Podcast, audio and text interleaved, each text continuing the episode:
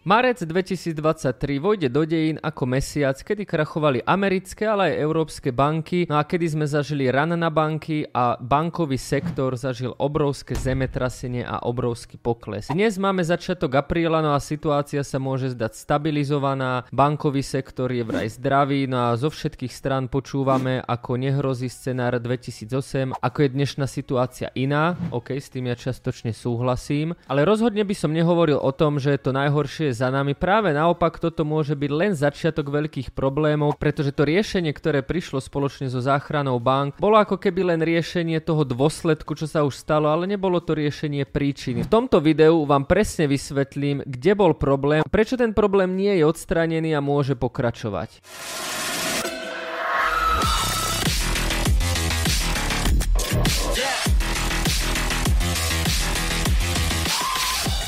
Ahojte, moje meno je Jakub Kráľovanský a vás zdravím pri ďalšom videu na kanáli Trader 2.0. Ak sa vám videa páčia, dajte odber, dajte like, no a my sa poďme pozrieť na veľmi závažnú tému, ale ešte predtým by som vám chcel dať do pozornosti, že investície vo Vrecku už sú nahodené na Buy Me Coffee, je to podobná platforma ako Patreon, no a ak tam chcete mať prístup a chcete odoberať všetko to, čo ste doteraz mohli odoberať zadarmo a oveľa, oveľa viac, máte to tu vypísané, tak dole v popise máte link, takisto v pripnutom komentári máte link, vy si len kliknete na membership, join, prečítate si tu vlastne o čom to celé je, dáte join, je tam obmedzená kapacita, takže nezmestí sa každý. Táto služba stojí 9 eur mesačne a zatiaľ viac stať nebude. Je predpredaj, obmedzený počet, takže nedostane sa tam každý a poďme späť na video. Na to, aby sme vedeli, aký je tento problém obrovský a že napadnuté môžu byť rôzne ďalšie banky, musíme popísať situácii v jednotlivých bankách, ktoré už problémy mali. Napríklad taký európsky gigant Credit Suisse. Je to banka, ktorá mala viac ako storočnú históriu, bola situovaná vo Švajčiarsku. Podľa GSIP zoznamu, čo je vlastne verejný zoznam systematicky tých najdôležitejších bank na svete, bola Credit Suisse 9.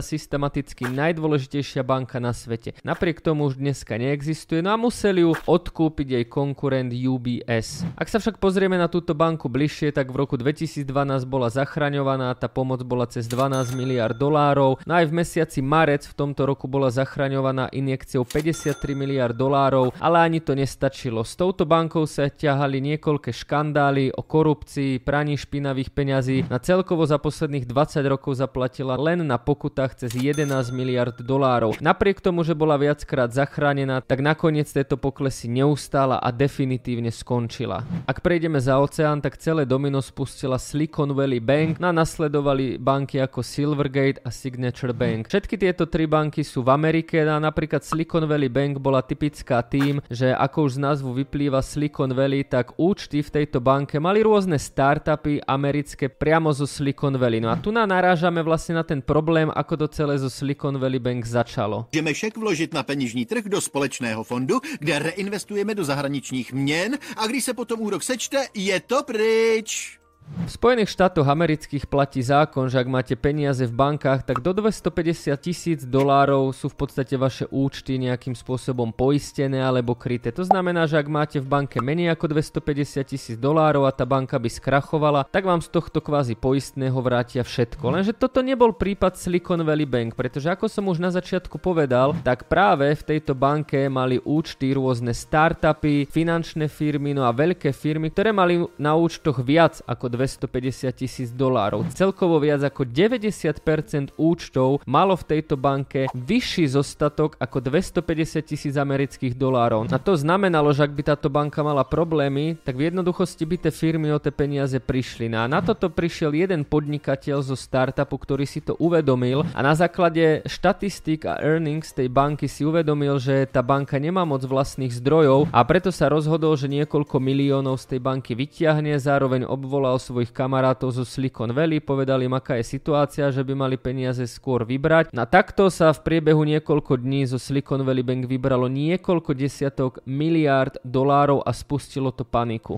No a keďže viac ako 90% účtov boli práve firmy, ktoré mali zostatok vyšší ako 250 tisíc dolárov, tak veľa firiem začalo vyberať, no a toto by jednoducho neustála ani jedna banka. Ako povedal najznámejší slovenský ekonóm Juraj Karpiš, ako náhle začne ran na banku, to znamená znamená, že tí ľudia začnú peniaze vyberať, tak takýto ran neustojí ani tá najsilnejšia banka, pretože banky fungujú na princípe tzv. pákového efektu. Oni reálne všetky tie peniaze u seba niekde v trezore nemajú, ale reálne ich ďalej investujú, používajú, poskytujú za to pôžičky a za to poberajú rôzne ďalšie úroky. Na po Silicon Valley Bank nasledovali ďalšie dve americké banky, problémy sa potom presunuli za oceán do Európy, kde skolabovala krediciu. Celkovo môžeme mesiac marec hodnotiť naozaj ako ran na banky a ten bankový systém sa otriasol v základoch. Samozrejme, americká centrálna banka túto situáciu vyriešila, ja to poviem úplne v jednoduchosti. Americká centrálna banka, čiže Fed, inštitúciou FIDIC a s ministerstvom financí Spojených štátov vytvorili tzv. program. Na v tomto programe si banky môžu čerpať likviditu, aby vlastne keď príde ku takémuto problému, že tí ľudia z tej banky začnú peniaze vyberať, tak aby im vlastne tie banky mali aké peniaze dávať. No a tu sa dostávame vlastne do dvoch veľkých problémov, ktoré v súčasnosti máme.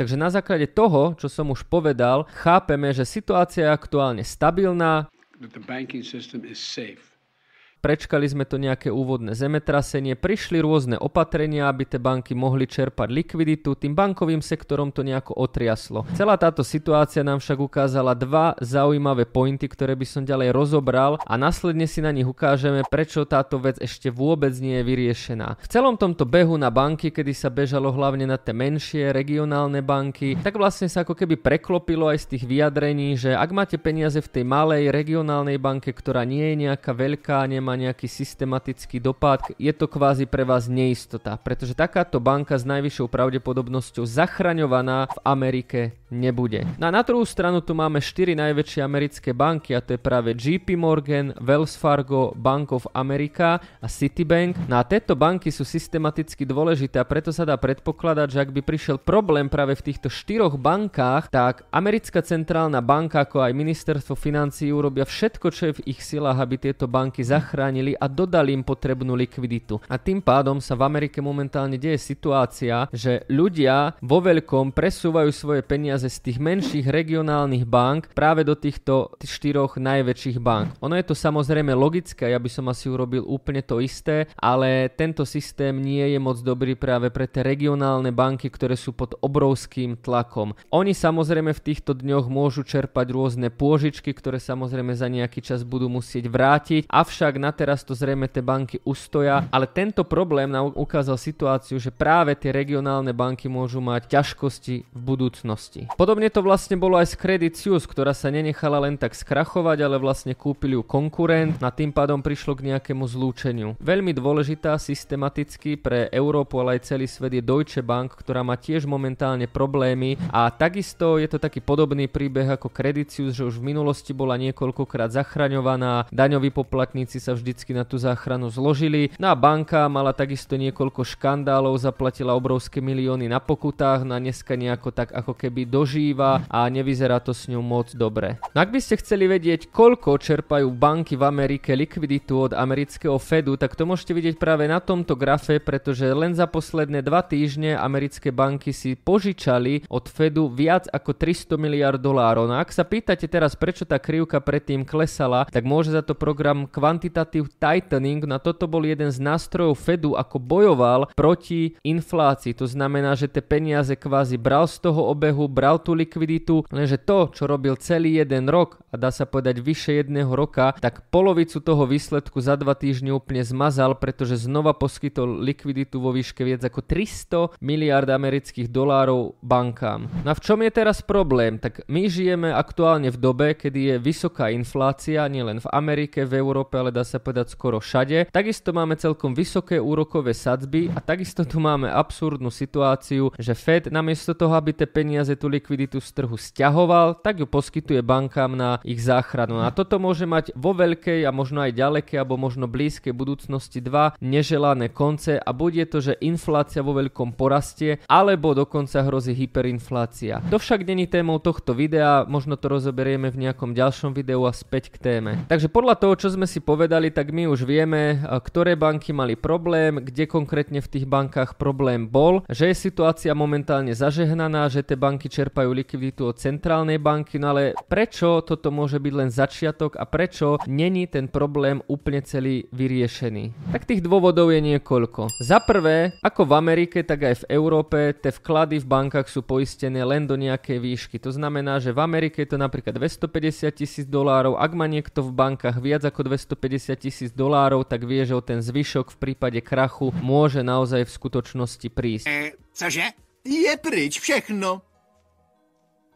Co všechno? Peníze na vašem účtu, nevyšlo to, jsou pryč.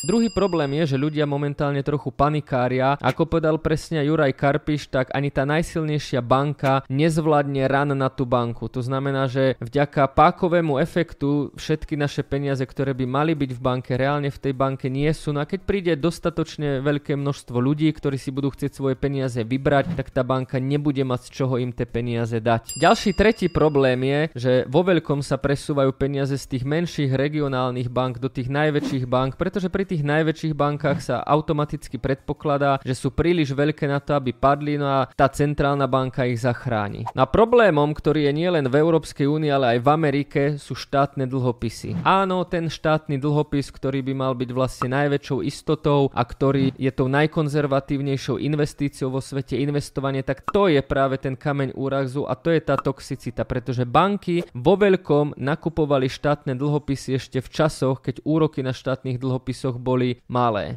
No aktuálne, keď sa pozrieme na tie banky nielen v Amerike, ale aj v Európe, povedzme si to na príklade americkej banky. Táto americká banka nakúpila štátne dlhopisy, kedy úrok bol ešte malý, lenže väčšinou sa kupovali štátne dlhopisy s 10-ročnou splatnosťou. Ak má napríklad nejaká banka dlhopis 10-ročnou splatnosťou a na tomto dlhopise aj príde strata, tak hovoríme tzv. o otvorenej strate. Otvorená strata je to preto, pretože banka ešte tento dlhopis nepredala a nerealizovala strat. Lenže tu nastáva obrovský problém. Americké banky vo veľkom nakúpili práve tie štátne dlhopisy na, s 10-ročnou splatnosťou a všetko bolo v poriadku, banky mali otvorené straty, ale tu prišiel problém práve ten ran na banky. To znamená, že keď ľudia prišli do banky a pomaly začali tie vklady vyberať niekde rýchlejšie, niekde pomalšie, tak banka došla do situácie, že zrazu už nemala aké peniaze tým vkladateľom dávať a túto otvorenú stratu, ktorú mala na amerických štátnych štátnych dlhopisoch musela realizovať. To znamená, že ak banka ďalej chcela vyplácať vklady tým svojim vkladateľom a veriteľom otvorenej straty toho dlhopisu, musela dlhopis predať, tým pádom sa strata realizovala a v tom momente prišlo ku reálnej strate, ktorá tá banka na americkom dlhopise mala a tieto peniaze použila na to, aby vedela použiť na vyplatenie vkladu. A toto sa napríklad stalo pri Silicon Valley Bank, kde ten ran na tú banku bol obrovský, pretože až 90 90 a viac percent účtov boli nad 250 tisíc. Na tým pádom banka bola donútená predávať práve tieto dlhopisy a preto realizovala stratu. Keď sa nad tým zamyslíme globálne, tak samozrejme tento problém nie je len týchto troch bank, ale je to problém absolútne všetkých bank. Na ako funguje ten program, ktorý momentálne si banky môžu požičiavať? Áno, hádate správne. Ten program je založený na tom princípe, že aby tie americké banky, ale hovoríme aj o európskych, nemuseli realizovať tú stratu zo štátnych dlhopisov a nemuseli ich reálne predávať, tak oni si požičajú za nejaký úrok od Fedu a tým pádom nemusia predávať americký dlhopis, ale keď tí vkladatelia ďalej tie peniaze vyberajú, tak si oni jednoducho peniaze požičajú, dajú im tie nové požičané peniaze, no a té, dajme tomu o rok, alebo keď da- nadíde tá splatnosť, vrátia. No aby sme tomu dali nejaký záver. Veľa ľudí hovorí o tom, že prišlo nejaké nové kvantitatívne uvoľňovanie. Ja si nie som človek na mieste, ktorý by to mal nejako rozseknúť. Každopádne Každopádne tá pomoc není klasický bailout, ale je to vo forme pôžičky. To znamená, že tie banky, ktoré teraz vo veľkom čerpajú likviditu, a len za marec to bolo viac ako 300 miliard dolárov mesačne len v bankovom sektore v